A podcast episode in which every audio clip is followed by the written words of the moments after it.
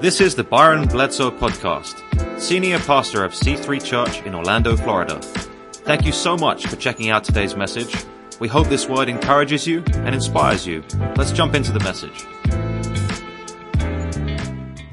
Hey, I don't know what you uh, think about in the morning when you first wake up. I'm, I'm talking when you first open your eyes. Before you reach for your phone, before anything happens, what is it that crosses your mind? For some of you, you roll through what needs to be done today. That, that meeting you've got to have, you're still processing how am I to how am I to say what I'm to say, or how do I deliver this information in a way that's palatable and, and, and receivable. Others of you, when you open your eyes, what jumps into your thoughts at first is that weird, cloudy, something's wrong. And then you remember. It's the thing you've been worried about, the thing that you've been stressed about, the thing that hasn't gone away. But have you ever wondered what life would be like if other people could hear your thoughts as you roll through the day? What you're thinking right before you have the conversation, what you're thinking right before you shoot the text message, what you're thinking that you don't include in the text message that you shoot. If, if everybody could hear your thoughts, our thoughts are unending. They just keep going and going and going. And sometimes those thoughts are laser focused on whatever circumstance we're dealing with in the moment, whatever we're living through. But other times our thoughts seem to bounce rapid fire from one topic to the next.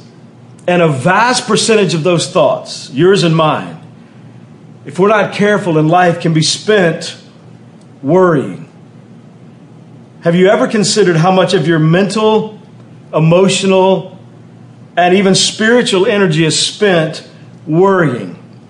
Psychologists tell us that 40% of what we worry about are things that'll never happen. 30% of what we worry about are things that have already happened, things that we replay. We replay that worry in our minds. 22% of the things we worry about are trivial. 4% of the things we worry about we cannot change. And then at least 4% of the things we worry about we can do something about. So 96% of what we worry about is spent on things we cannot control or things that do not really matter or have already happened. Only 4% of our worry is spent on something that we can do something about.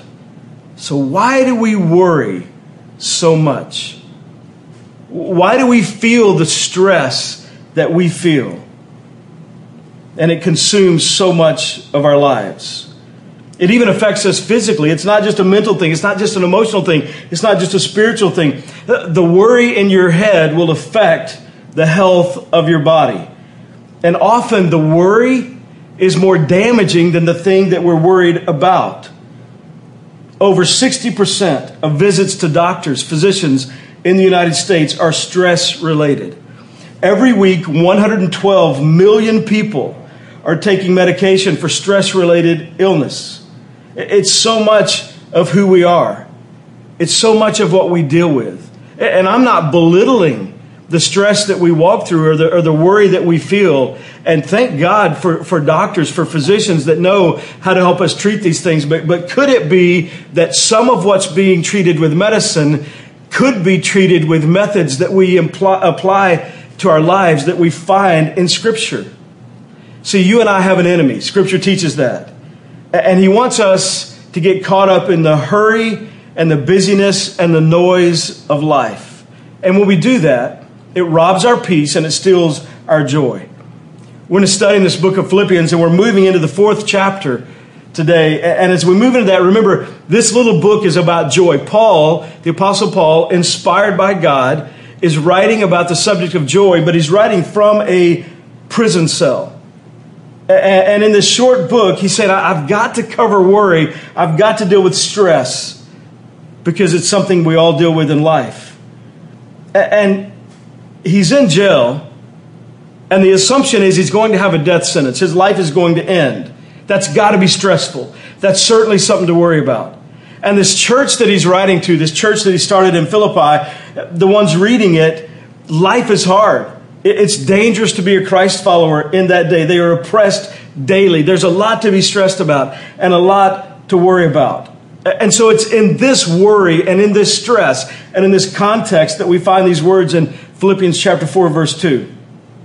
I plead with Euodia and I plead with Syntyche to be of the same mind in the Lord. Yes, and I ask you, my true companion, help these women since they have contended at my side in the cause of the gospel, along with Clement and the rest of my co-workers whose names are in the book of life. And it, it feels like in those verses, we're just getting a little bit of context. We're getting a, a little bit of history. He's addressing some people, and it's easy to glance over that. But he's addressing an issue of conflict. Notice, I, I plead with this person and I plead with this person to be of the same mind. There's some conflict. You all need to get it together. You, you need to be unified. And then he moves into the next verse Rejoice in the Lord always. I will say it again, rejoice. Let your gentleness be evident to all. The Lord is near. And now he's going to address worry. Would you say in your life that your emotions are more filled with worry or peace? Because it's one or the other. Which way do you lean? It can't be both. It's, it's worry or peace.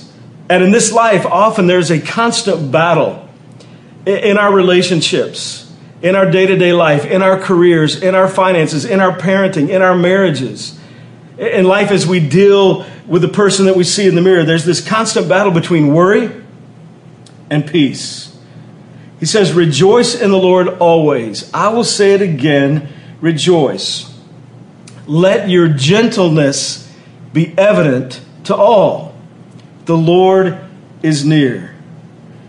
He's saying we need to, if we want to experience joy, even in the moments of worry, even in the moments of stress, we've got to live and love in light of forever. We've got to live and love in light of eternity. We've got to, as followers of Jesus, stop just coming to church and start being the church. We've got to drop the conflict like these two people he mentions with other people. And, and then notice what he says in verse 6. Do not be anxious about anything. How do you do that? Do not be anxious about anything. We can understand if he said, hey, don't be anxious about these small things. We can understand if he addressed some areas and said, hey, that, that's just not worth the time and the worry and the mental real estate that that's taking up in your life. But he says, do not be anxious about anything. But in every situation, everything you and I face, by prayer and petition, request, with thanksgiving, present your request to God. And the peace of God, which transcends all understanding, will guard your hearts and your minds in Christ Jesus. Now, when he says, do not be anxious about anything, you, you, you might just in your mind think, man, I need to raise my hand because I, I have failed. I have failed. Well, it's important to understand the language. When the text says, do not be anxious. That word be, do not be anxious. It literally means do not be continually anxious. See, worry may pop in, just don't let it move in. It will visit. There's nothing you can do about that. It's going to it's going to visit in your life, it's going to visit in my life. Let's just make sure it doesn't reside. It, it can pop in for a moment, just don't let it stay there. Worry, he's saying, don't be continually anxious. Anxiety can hit in a moment, worry can hit over a circumstance, but as a follower of Jesus, there's a way to navigate that where it doesn't take root and it doesn't take hold and it doesn't begin to weigh down and stress out our lives. And notice he says, with thanksgiving, by prayer and petition, with thanksgiving. See, the follow, for the follower of Jesus, this is not an option, it's an opportunity it is also an expectation. For the first three chapters, he talks about joy and how to have it. He waits until the last chapter to talk about worry and stress and how it can rob things in your life and, and rob you of opportunities and rob you of joy. He can't address joy without addressing and ignoring the very thing that often chases it out of our lives worry and stress. So he saves this until right toward the end of the letter. The challenge is that what you're worried about, what you're stressed about for some of you, it's big. If you could stand behind this camera and share with everyone this morning, everyone watching, what you're worried about and what you're stressed about, we would all we would all agree. What you're worried about, what you're stressed about, for some of you, it's it's big. And there are no simple solutions. And it's not going to be over in a minute. It's potentially life changing. It's not something you can just turn and, and flip a switch and make it go away. So, how do we experience joy under the worry and the stress that maybe you're facing today? Certainly some are. How do we experience joy under worry and stress that feels debilitating and somewhat permanent? How do we do that? This passage teaches us one of the most helpful things we can do is to remember it's all about how we pray. Notice in every situation, by prayer and petition, with thanksgiving, present your requests to God.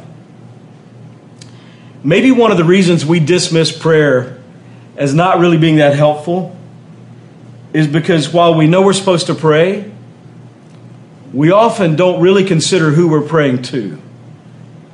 See, God is not removed from your equation. God is not preoccupied with the universe to the point that He's not aware of what you're walking through. And He wants to hear from you. And when we talk to Him, we, we can experience His peace, this unique peace. When I pray to our Father with, with thankfulness, where does that thankfulness come from? R- reminding myself and recognizing God loves me. God knows what's best. I can absolutely trust Him. And God is more than pay- capable. We see His power over and over again through Scripture. We've seen His power in the past in our own lives. He helps me. He reminds me. He fills me with the reality God is with me. See, when I worry, I function like it's all up to me. But, but faith is hey, God is with me and He's got this. And notice, and the peace of God. The Scripture says the peace of God not the peace that's with God, not the peace from God, not the peace for God, the peace of God, His peace. What comes and resides along with His presence, the peace of God, is what we experience. It's all about how we pray. And then the passage tells me it's all about how we think. Finally, brothers and sisters, whatever's true, whatever's noble, whatever's right, whatever's pure, whatever's lovely, whatever's admirable, if anything is excellent or praiseworthy, think about such things. And often we can get caught up in the list. All the things, okay, true, noble, right, pure, lovely. No, no, no, no, no. To me, the most important word in the verse is this. Finally, brothers and sisters, whatever. Whatever the things in your life that you can think about that are encouraging, the things in your life that you can remember back to what God did and how God blessed, the opportunities that God has still given, the, the oxygen that you still have in your lungs, the sunlight that you get to still walk out into every day, whatever, whatever is everything that is helpful because it's true, think on those things. Think on the things that are helpful, that are true, and process those things. See, when I'm consumed with worry, I forget to realize what I do have. In the midst of talking about how my car broke down, I forget to, the, the reality that if I even own a car, I'm in the top 15% of wealth on the globe. Or maybe you're in a situation where you're dreading every day as graduation gets closer in college, maybe this fall, maybe this coming spring, Oh my goodness, the loans that I'm going to have to pay back. Wait, if you got to go to college, you're in the top 11% of wealth on the globe. And so often we fail to see the helpful. We, we fail to recognize the upside because we're so focused on what we see as the downside. When I worry, I forget to realize what I do have. Hey, hey, hey, the fact that you got a car, you're ahead. You're ahead. You're doing all right. So, how do I embrace this helpful thinking when stress is all around me, all over me, all in me? How do I embrace helpful thinking? Uh, let me give you a few ways that, that I think we can process and really focus on the whatever is true and helpful, whatever is beneficial. The upside and let the downside fade. It's not that the downside's not there, it's just that, hey, the upside is there. And the upside is often bigger and the upside can change our perspective and our mentality and how we feel and how we process. The upside is what can make life a little bit lighter and put things in a better perspective than the doom and gloom that worry brings. So, how do we embrace helpful thinking about stress? The first way don't waste time on blaming. It doesn't matter whose fault it is. It doesn't matter in this moment when you're hurting what got you here. The blaming doesn't change anything. If you drive up on an accident, you jump out of your car and there's just been an accident, people need help. They need help. Your first call is to an ambulance. But often when we're worried and we need help, we're so focused on who did this to us and why they did this and, and why this happened and, and why this should not have been done. We're so focused on that, we're calling the police when we should be calling an ambulance. See, when you need help in that moment of crisis, it doesn't matter who's at fault. You just want to get better. You just need to be rescued in that moment. There'll be time to figure out who's at fault later. We, we may need to have a conversation later. There may be, need to be some boundaries put in place and some, some different decisions made. That, that's later. But in the moment where the stress and the worry are thick because of crisis and you're hurting, don't waste time on blaming. Another thing we can do to embrace helpful thinking during stress is give your mind a break. Give your mind a break. You are Often, if you're under stress or if you're worried, you're processing over and over and over and over again the same thing over and over and over. And, and, and, your mind, I remember years ago, my brother had a hunting lease out in Texas, and we went with him, and the truck got stuck for a minute, and it was stuck in the mud. And no matter how hard you push that accelerator down, those wheels, they're just spinning. There's no traction. There's no benefit. Nothing's happening. That's exactly what worry is. Some of us have pressed the accelerator in our minds on spinning and spinning and spinning and spinning over what we're worried about, but it's not benefiting you or anybody else. It's not changing any of the circumstances. So one of the things that's important to do when you're when you've got a lot of worry and you're stressed, you've got to give your mind a break. You've got to literally have moments where you kick those thoughts out of your mind. The Bible talks about taking every thought captive. The Bible talks about a, a lot about how we think. And you can't control what pops in your head, but you can control how long it stays there. And you might just need to say, hey, I'm, I'm going to think about that on Thursday at 7 p.m. I, I'm going to dive into thinking about that again. I'm doing everything I can about it. I'm not going to waste mental energy on it. I need to give my mind a break. And you think about something else. You shift your focus. Your brain is powerful enough to tell your brain what to do. And your brain can tell your brain what to think about. Or you can just exist in being pushed into thinking about what's weighing so heavily on you. Your brain's got to have a rest if you want to embrace helpful thinking. The third thing I think it's important talk to somebody new. Talk to somebody you haven't talked to. Talk to somebody that's, that's wise. Because sometimes when we're worried, Sometimes when we're stressed, we talk to people that are worried about the same kinds of things. We talk to people that are stressed about the same kinds of things. And, and perhaps, I don't know, you've got to ask the question could it be, if you're dealing with worry and you're dealing with stress, could it be that you happen to be talking to a whole lot of people that have a PhD in worry? And, and they're not doing anything to relieve the pressure. In fact, they're adding to it.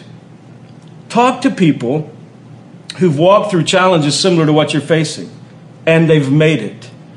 If you want a great marriage, talk to people who have a great marriage. If you want great health and you're worried and stressed about your health, talk to people who have great health.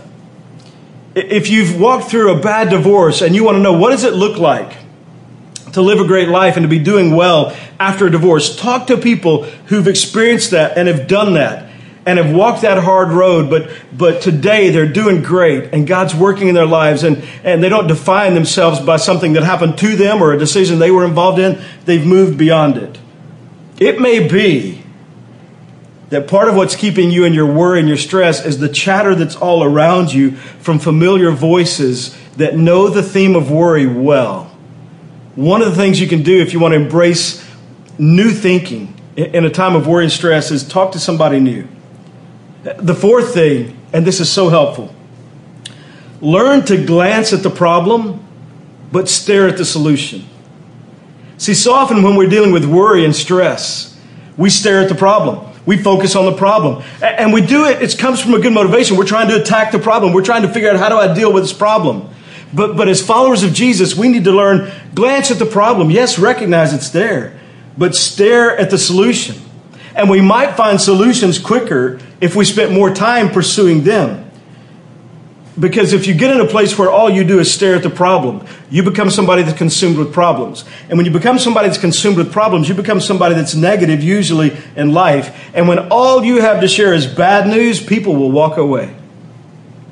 You want to be the kind of per- person that when there's something stressful you're dealing with, when there's something you're worried about, glance at the problem, but stare at the solution and you might say, well, that's awesome. I would love to do that. I don't know what the solution is. Well, you keep staring at the places you can find it, like the Word of God, the people of God, church, the place of God. You, you, you, put yourself in the best position to find the solution that's going to help, not just lift the worry or the stress, but take care of the circumstance you're walking through.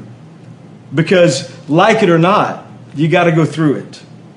The fifth and final thing is this it's important to remember you can't handle everything. You can't handle everything.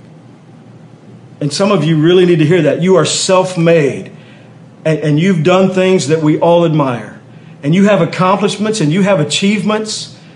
But one of the things that I've noticed in life, and if you've had any measure of success, you've noticed this there is more pressure that comes from success than ever comes from failure. Because once you're successful, you have to continue to deliver. Once you're successful, you've got to get to the next level.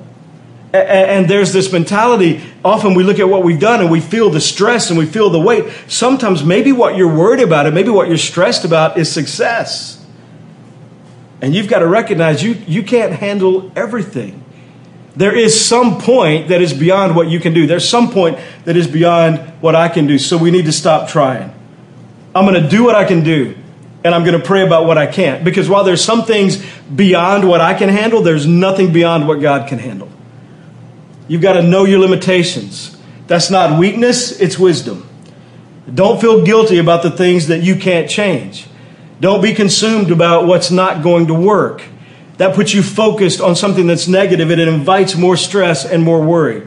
Recognize you can't handle everything and you lose the respect of no one when you're willing to admit and recognize, I can't handle everything. I admire people. I have the greatest respect for people who recognize their own limitations. So they lean into their faith and they trust God. They surround themselves with people who love Jesus and love them and will pray for them and are weak or strong in areas that they're weak. It's important to know you can't handle everything. And then notice, notice how Paul finishes this section in, in Philippians chapter 4, verse 9. Whatever you've learned or received or heard from me or seen in me, put into practice, and the God of peace will be with you. The way this is literally written in the language, it, it literally means whatever you've learned or received or heard from me or seen in me, put into practice your faith, and then the God of peace will be with you. If you want the peace that comes from God, the God of peace, if you want to experience that in your life, it's not about just knowing what to do, you've got to do it put into practice. Four of the most powerful words in all of Scripture. Put into practice. What we've talked about today can alleviate some level of stress and worry in your life.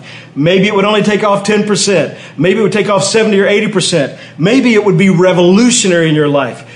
But thinking about it and hearing about it does absolutely nothing. You've got to do something with what we've talked about. You've got to do something with what this passage teaches. Put into practice, how would your life change? How would your relationships change? How would your parenting change? How would your education change? How would your career change, your, your marriage?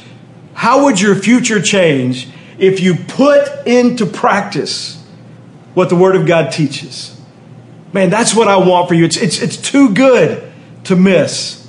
It's too dangerous to not do this because life can be lighter and life can be better and you can be better at life.